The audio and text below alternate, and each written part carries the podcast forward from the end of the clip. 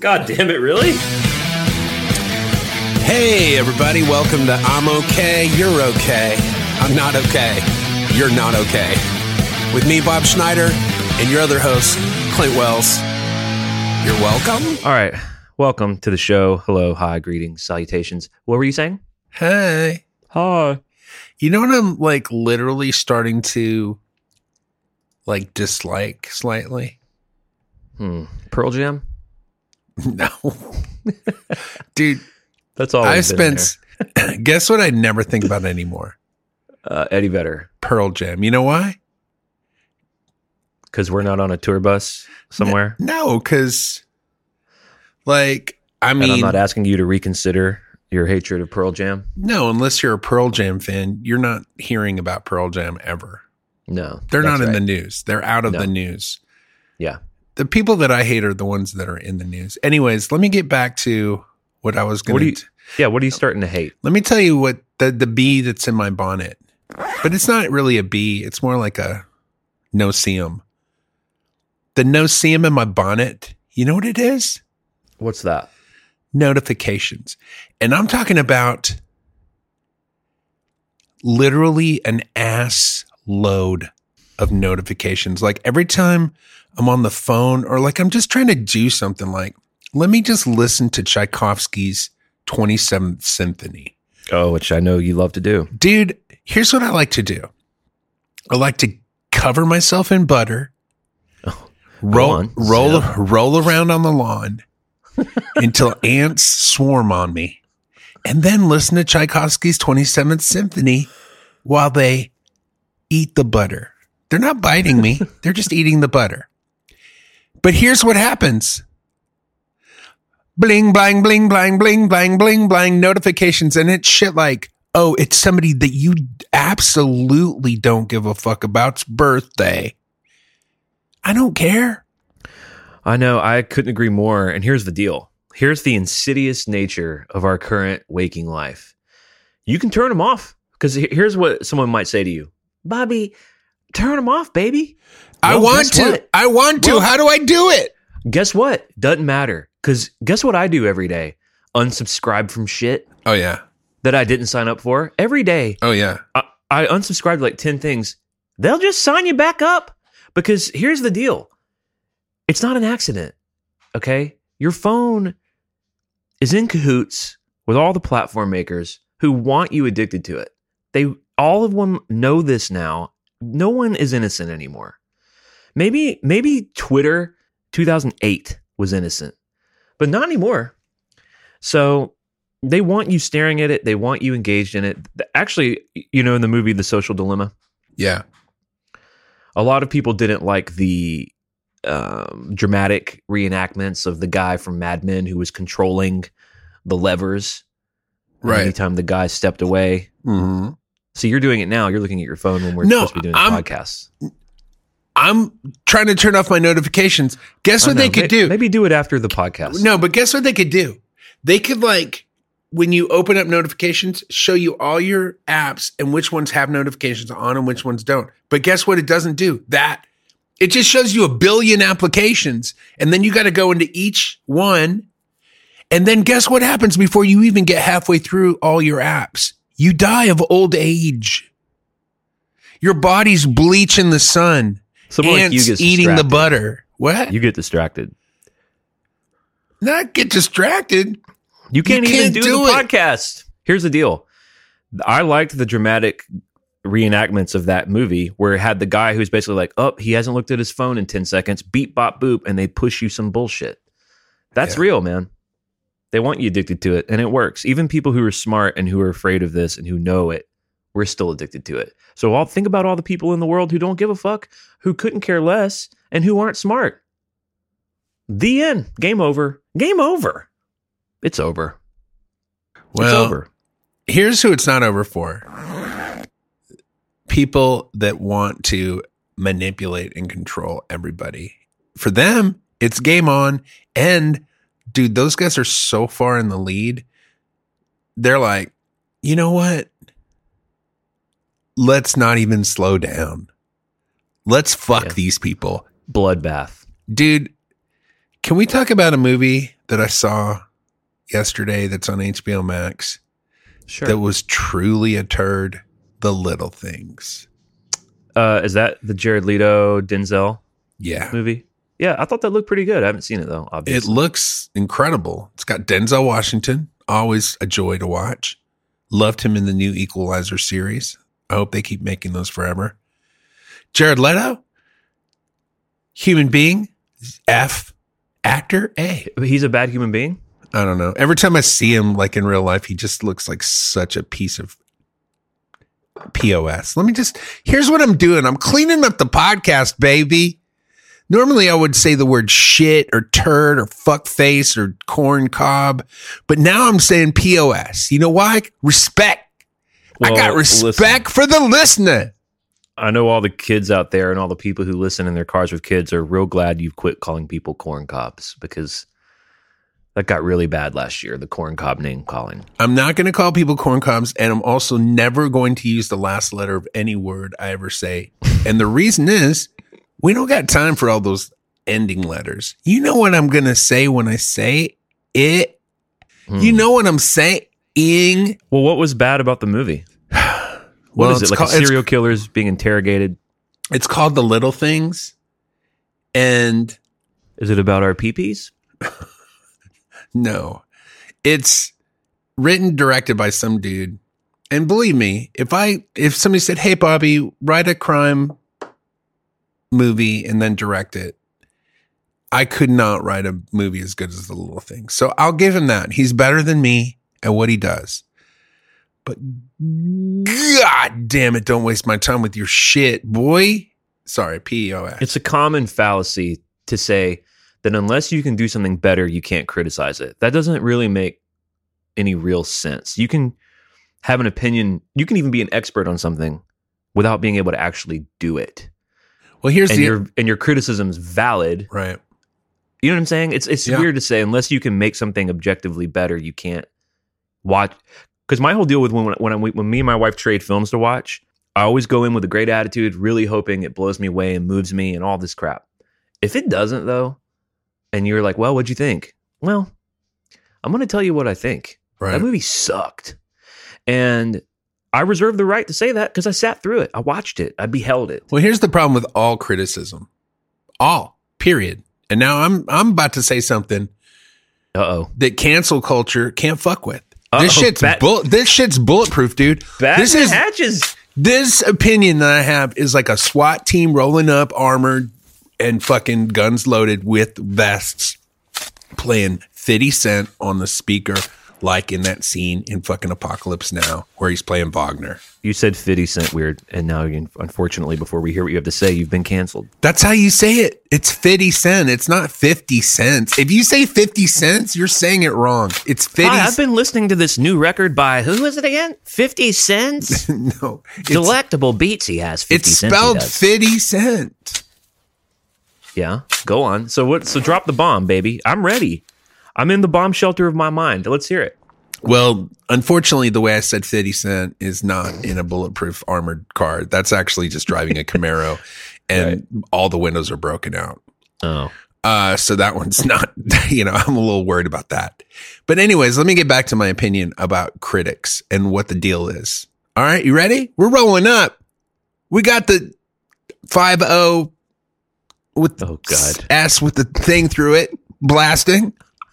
Here's the deal, dude. I just want everybody to calm the fuck down right now while I tell them what my what this is, dude. You don't know what it is. It's dude. What I forgot. You don't what, know what it is. I forgot what I was talking about. No, I know what I'm talking about. Here's the deal, dude. Of all criticism, it's your opinion, and everybody has a unique series of things which move them. So you love fucking Pearl Jam, and then you play it for me, and you're like, dude, check this song out. And I'm like, I don't give a fuck. And then I play you some song, and you're like, I don't get it or like it. And I'm like, how could you not like this thing? It's so incredible. It's because we all have this certain, we have these certain things, these emotional bells inside of us, and if they're not rung, we don't give a fuck. And so, yeah, you're, so just because yeah. this one critic's emotional bells were rung or weren't rung doesn't mean they're not going to ring for you like the bells of goddamn Saint Mary. Let's take it back to nineteen forty-two when everything was in black and white. Well, everyone approaches anything they consume with their entire past behind it, their entire context of who they are. And every time their dad didn't play catch with them, and every time their mom beat them with a belt, and every time their teacher didn't tell them they were geniuses. Everyone approaches everything they consume with their entire life behind it. So I swear to God, I hope there's violin music behind this part of this podcast. Every teacher who did it. Every time you put your hand out, hoping that your the stranger would take it and shake it and welcome you in to their company and let you and ghosted you like a fucking straight up. Left you on Front Street. Every time society left you disenfranchised and disillusioned and dickless. Every time you tried to say something, but your brain just said, go fuck yourself with what you're trying to say. Because I'm not saying shit except some fucking stuttery ass garbage. Some guy got into some hot shit on Twitter. I, I, I saw this thread a couple of weeks ago. He's a critic for like the New York Times, so whatever. He's a he's got a good gig as a critic. Right. But he said some shit on Twitter about how being a critic is harder than being an artist. Oh my God. Because and his, here's I'll try to be generous to his argument. He got fucking flamed, dude. He got to- totally fucking annihilated. But his argument was a good critic, and I, you know, someone like Pauline Kael, like I read Pauline Kael for fun. She's a film critic. If you like movies, you have to go check out Pauline Kael. But anyway, I'm, I'm imagining he's talking about someone like her. He's like, a good critic not only has to like sum up whatever the thing is, let's just say it's movies, but they have to write about that movie creatively and, and be interesting and like move the ball forward of what the artist is. They have to understand the art and write about that art creatively. That was his argument. And dude, he just got so fucking flamed. It was pretty, pretty tough to watch. Well, I will. A bunch of a bunch of artists came out and were like, "No, sorry, if making a thing will always be harder than talking about the thing someone made." Sorry. Here's what I like to do. I like to play the devil's advocate. You know that. Mm-hmm. I like that about you. I'll say something, and then you could repeat it back to me, and I'll immediately take the opposite viewpoint, even though I just stated the viewpoint that you just stated, restated to me. Well, anyway, that's, the, that's part of the I O K sauce. Right. So here's the deal. To be a good critic means you have to be a good writer. And you also have to be able to, under, like what he's saying, you have to be able to look at something, understand what it is, talk about it without giving away too much of the plot. And then if you can do that in a way that's entertaining, then you're a good writer. You're basically, a you could, dude, I know there's this guy, Michael Corcoran, who is a music critic. But really what he is, is he's a great writer. Now, sure, that's what Pauline Kael was to too. say. Right. To say that somebody's a great critic is, that's stupid. Because again, your criticism or your opinion is is a very small slice of the pie. The the main part of the pie is your writing ability. Now, if you have the ability to write about something in a in a in a way that sort of, God damn it, illuminates the subject, and you can do it in a witty and profound manner, then you might be better than the art that you're talking about if the art that you're talking about is the little things. Yeah, yeah, yeah. I, I think but, he was making a big statement about criticism in general. I've definitely read Pauline Kael pieces about movies that, like, here's a great example. Jean-Luc Godard, Breathless, that it's on every list ever. I could not stand that movie. I could not wait for it to be over. It was I was uncomfortable. I thought it was boring. I thought I thought it was really bad, actually. Now, I grant that I'm probably the one. I'm the one who just doesn't get it, because it's like David. It's like people who don't like David Bowie. The problem's not David Bowie. Problem's probably you. No. Okay. No. No. No. No. The problem is David Bowie. No. If you're taking his best twenty songs and you're like, I don't know. No. No. Take his best twenty songs. They're some of the best rock songs ever written, pop songs, whatever you want to call them. Right. The other nine hundred songs that he wrote are yeah, yeah. the it's, worst songs of all time. But if you got someone that doesn't like his hits and they're like, David Bowie sucks, the answer to that is no. David Bowie just simply doesn't suck. You don't get it, and that's fine. A lot of smart people don't get it. He's tough. Or Tom Waits, for you know, there are all sorts of artists that would no, fall no, into that no, category no, no, no, no. of Don't, acquired tastes. No, you can't put Tom Waits. Oh, and Jesus, David are you going to disagree with everything I say? No, today? I'm just saying you can't put Tom Waits and David Bowie in the same box. They're both an acquired taste. They're not. They're not someone you can play. They're. They're. They're like you have to really know a lot of context and be in a particular place for all of that shit to land. All right, but get to, get to your point. My point is Pauline Kael's piece. She spoiler alert. She loved Breathless. And her piece about it is beautifully written. Everything she wrote, I thought, was smart and witty, beautifully written. Reading, her, I'll read her essays about movies I've never seen. It's because they're fascinating. Did it change your viewpoint of the, like, did it change your no. idea of what the movie was? No, you still no. hated it. I just liked her piece on it because yeah, it yeah. was better than the movie to me. Yeah. But I think, I think what this guy was saying, and he ended up walking it back because he had to, was that the job of the critic is more artful than the job of the artist. That's stupid. Which I just think is ridiculous. That's ridiculous. And, and he had to eat shit for it. And you know what's cool though? He he did. He he like apolog- you know, he was like, "Hey, I misspoke. I've been it's been a really tough day for me," because it went viral a little bit. He didn't like lose his job. He didn't get canceled. And I liked that, and we've talked about this on the show a lot. I liked that he he said a thing that was kind of dumb. A lot of people were like, "Hey, that's dumb." And he was like, "Oh yeah, that was pretty dumb. Sorry." And then we can all move on, baby. It felt like the nineties. Dude, have you ever have you ever known any critics? I don't think I've ever known an, an art critic, no. Do you know people like that? Yeah. I've known writers who were critics. Michael Corcoran, I knew. I knew this other guy. I used to live with a critic who was a, who it was a punk rock critic. So he would just only do, you know, pieces about punk, like whatever the newest punk album was, he would write about it, pro or con or whatever. It sounds like a great way to destroy your love for a thing. Anyway, no, he's, no, he loved it. He he he he maintained his love for that art form. But both of those guys, and I will say this in general about writers, pretty prickly, surly lot. Like, guys who are good writers tend to not be very good at being human beings. That's the reason they're writers, because writers are close themselves off in a room. They're all alone. And that's where they're the most at home and the most comfortable, and they do their writing. And then when they get out amongst people, dude, they're not fun to be around. They're like grumpy, disheveled. They don't look good. They usually have bad teeth, bad hair. You're describing me? Leave me out of it, Bob. No, dude, you're, you're absolutely not that. You're a delight, dude. You're a delight to have around. Yeah, I, I think that's diminishing as I get older. That's not, know, but no, that'll never be the case. You you care too you care too much about making sure that people are comfortable around you, much to your detriment. Yeah, much to your an illness. Yeah, much to your you know your. It doesn't make you feel good to have to worry about everybody, but it does make you a joy to be around. Other than like rock star, whatever that means. That could be Motley Crue snorting ants, or, you know, Prince in a fucking castle. Uh, who knows? Rockstar to me was always number one idea of what I want to be. But I will say number two is like Charles Bukowski with no money in a cheap hotel, reading Henry Miller and just typing all day. Like that, that lone, grumpy, disheveled bum writer guy. That's like my number two fantasy of like what I want to be when I grow up. I always loved that idea. I'm sure the actual life of it is horrific, but I loved the idea of it. Dude, I lived that life. I lived that life, and it's not good. When did you live that life?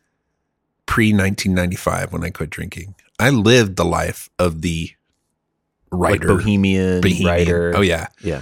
Like you had li- a cat in the hat hat. Living, like, moving to Austin with three hundred dollars, sleeping on the floor for a year with with vermin, uh, eating flower water, which is it's a meal consisting of a glass of water where you mix flour in with the tap water, and oh then you try God. to chug that to to dissipate your hunger because you have nothing else. You have no pennies. If I had eleven pennies, I could go to the store and buy some ramen, but I didn't have eleven pennies. Where'd you get the Where'd you get the flour? Just had it. Just, it was, had some flour. Just, dude, I don't know why I had flour. It was probably in the cupboard when I moved into this place. It was an efficiency. I don't know where I got it. So let me, uh, so, okay. Dude, I don't think this is the kind of life I lived. I would hang out with reprobates. And one time I was hanging out with these dudes, again, an efficiency apartment near campus. And I meet these guys. I don't know where I met them, but we're hanging out. And the guy's like, can I use your bathroom? And I'm like, sure. And he, unbeknownst to me, was going in there to take a poop. And he gets in there, poops, comes out, and he's like, oh, there wasn't any toilet paper in there. I'm like, yeah. Do I look like fucking Hugh Hefner? Bitch. You think I got toilet paper? No, we're using newspapers up in this bitch. We're using stuff that you find in the mail to wipe our butts, you motherfucker. You you think you're a punk? You ain't shit, dude. Guess what I found the next day? My only towel stuffed into the closet, covered with this guy's shit. Because he used my towel to wipe his punk ass. Motherfucking soft punk bitch. I hated that guy. I never saw him again. I was like, if I ever see this motherfucker, I'm going to give him a real tongue lashing. I'm, I'm not a violent person. But, dude, that was not cool. When things are so bad that you're pouring flour into a cup of water and you're drinking it, are you thinking, like, this is horrible? Or are you just, like, on to the... Is it so horrible that it's just tucked away somewhere deep and dark and you're just excited about the next thing you're going to do? Or are you going, man, I got to get out of this situation. I can't drink flour. Like, what's going... I'm I'm always curious about, like, just what the, the mind frame of you in that moment is. Was it a sad moment? Or is it beyond sadness? No, it's not sadness. You're you're in survival mode at that point. Dude, right, I'll tell you the worst. Sadness. The worst ever. The, I mean, I've just been poor. Dude, to be an artist, you got to be able to walk through the poor zone. I walked through the poor zone for about four years. For four years, I was absolutely broke. It was all pennies. And if I had a nickel, dude, if I had a nickel, I felt like a goddamn king. It's like a World War Two story. It was all pennies.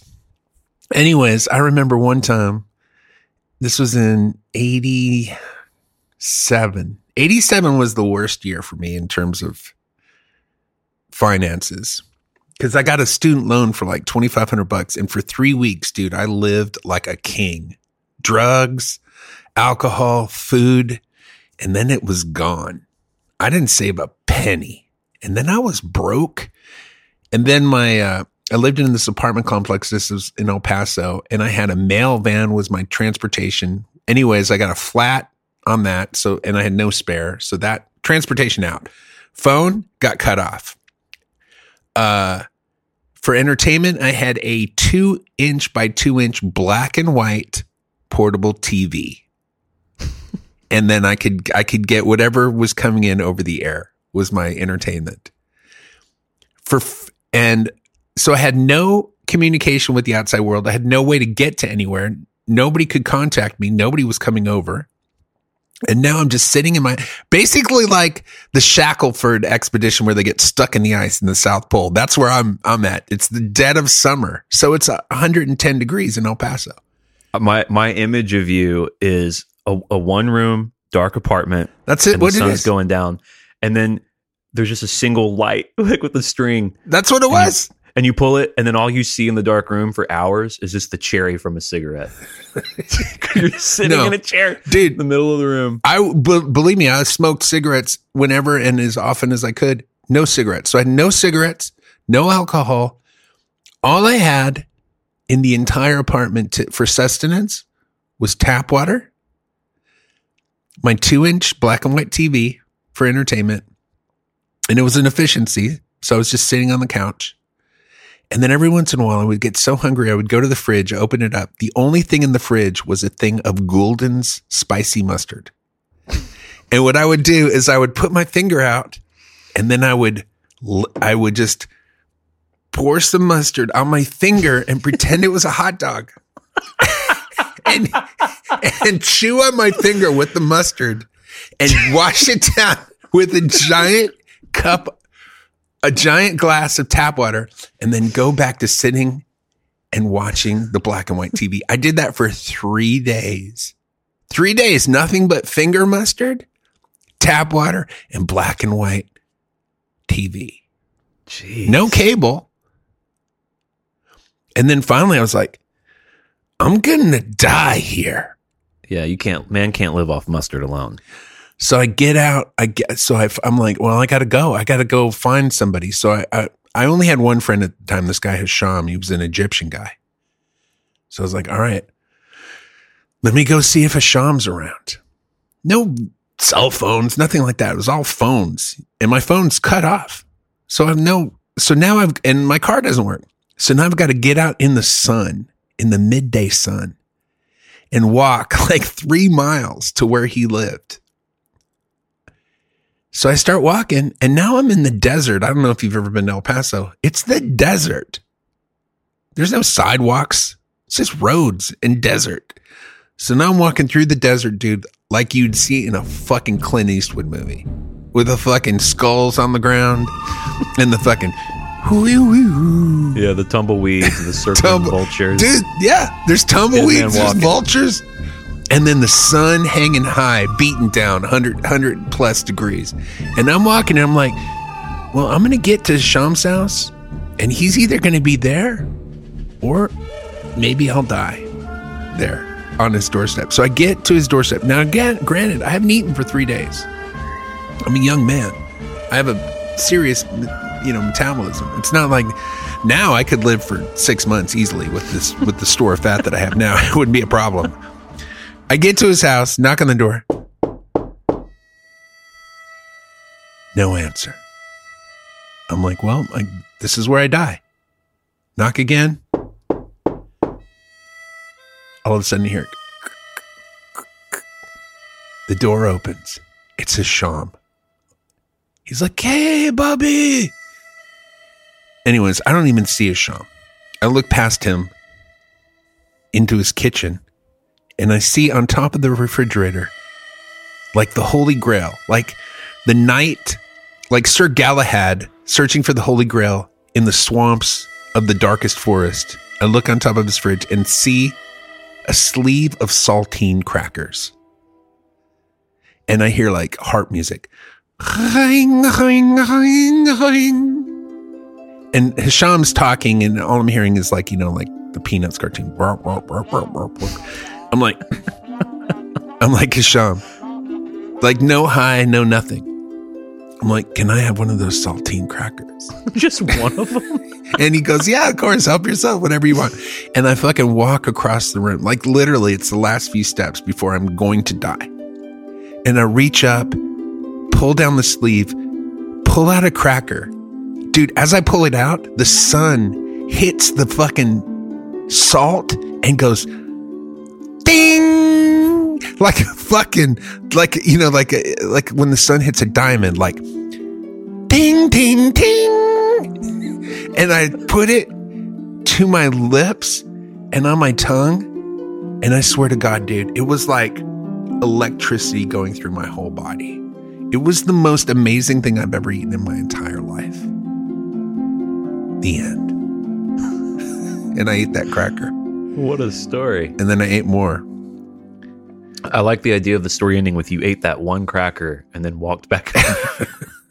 No, then I don't know, dude. I don't know how I used to, I don't know how I survived back in those days. I had no money. I had no job. I don't know how I got through it. And that's why when people ask us, should we pursue a career in art?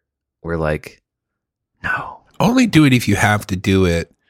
I will right. say this, though. I think having those experience, those kind of experiences, and other things that happened to me when I was a kid that were pretty terrifying and fucked up, if you have that, I think you can make interesting stuff.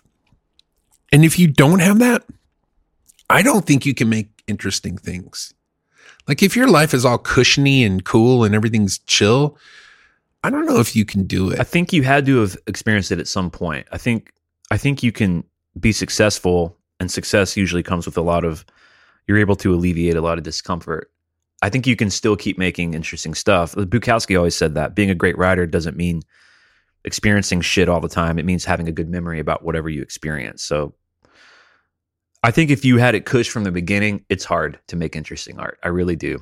You can study all the greats and you can listen to the Beatles every day or whatever the fuck. But I do think I agree with you. Those those things are what make are they they they're what add the spice and the edge to good art. I mean, of course, then you have like Jerry Seinfeld, who famously grew up like his upbringing was great. And he seemed to have a really good, you know, parents and was fine. But he's just again, he's super sensitive and and stuff annoys and him ang- and angry. Like I think what can come out of Kush is anger.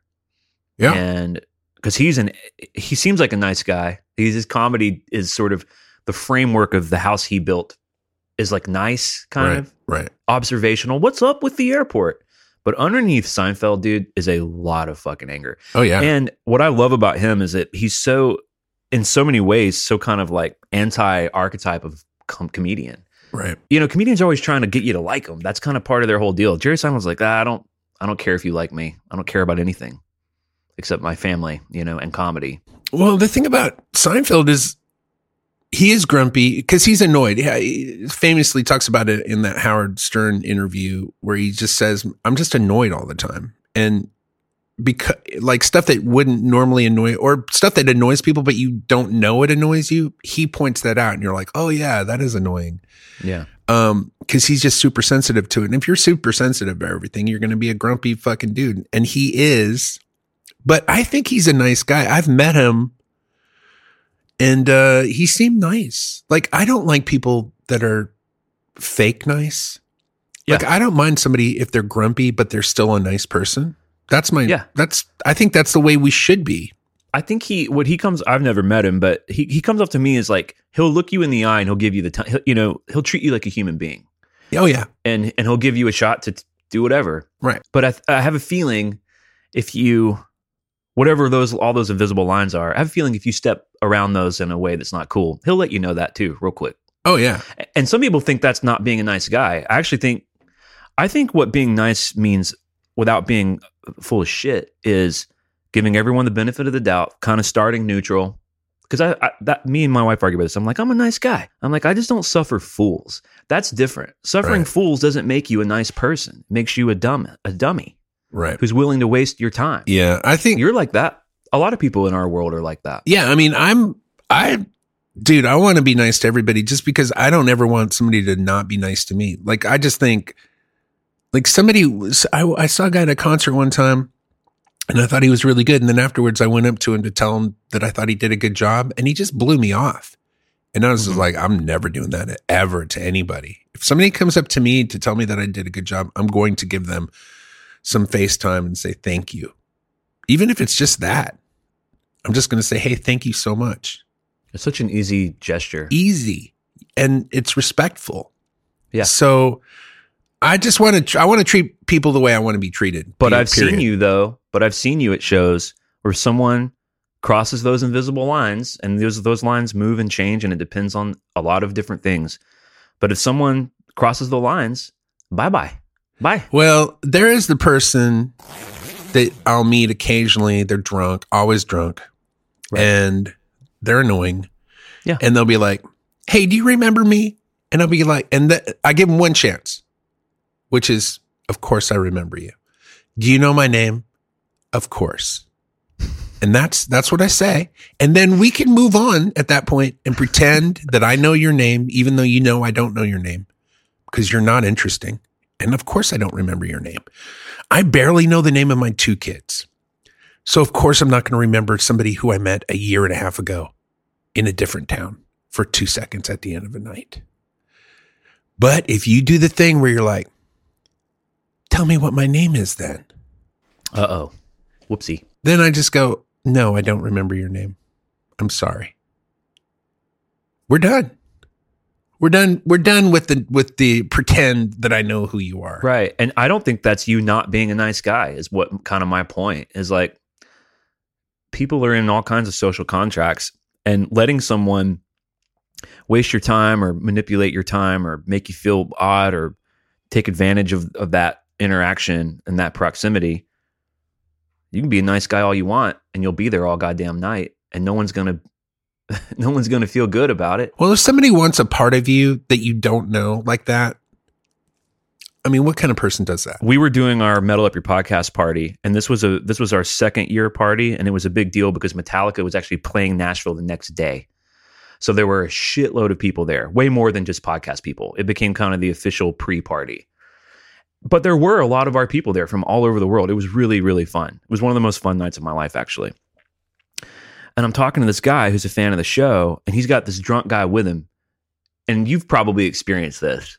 His friend kept being like, I've never heard of your show, dude. I'm just here with my friend Brad.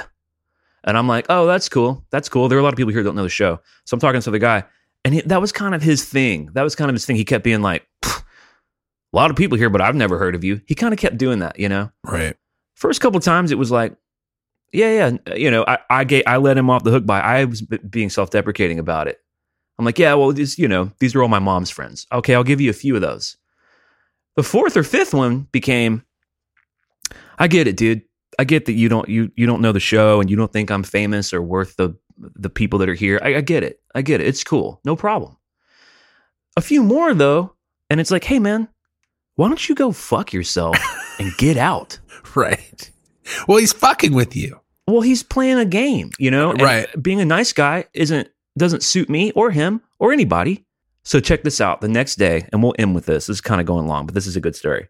The next day, Metallica's playing Bridgestone Arena. Bridgestone Arena is right where Lower Broadway ends. So it's just a two blocks of honky tonks, and every bar has a band in it. There's a million people. Well, because it's a Metallica show, a million Metallica fans are in all these bars. Me and my buddies picked one arbitrarily at random to go have a few cocktails in before we walked to Bridgestone Arena to see the show. I'm feeling bad, particularly about getting upset at this guy, because I'm a I'm a nice guy. You are. I'm feeling bad about it. And I'm looking to pass my friend I'm talking to, and the dude that I told off at the bar is at the end of this bar. Next day, completely arbitrary bar out of thirty bars by Bridgestone. This guy that I told to fuck off at my party is here. So I'm like, fuck it. I go up to him and I'm like, hey man, listen, last night I was a little drunk. I kind of felt like you were being a jerk. I told you off, embarrassed you in front of your friend. It was kind of ugly. I was like, dude, I don't care that you never heard of my podcast. It's, I just want to apologize. The dude looks at me and goes, I have no idea what you're talking about. Ah! I'm not that guy.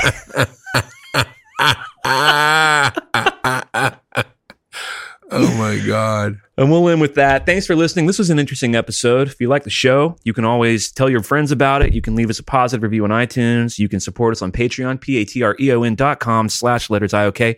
We'll send you out some postcards. We got some new postcards coming out soon. You can also get access to the Secret Weekly, where we're going to go now.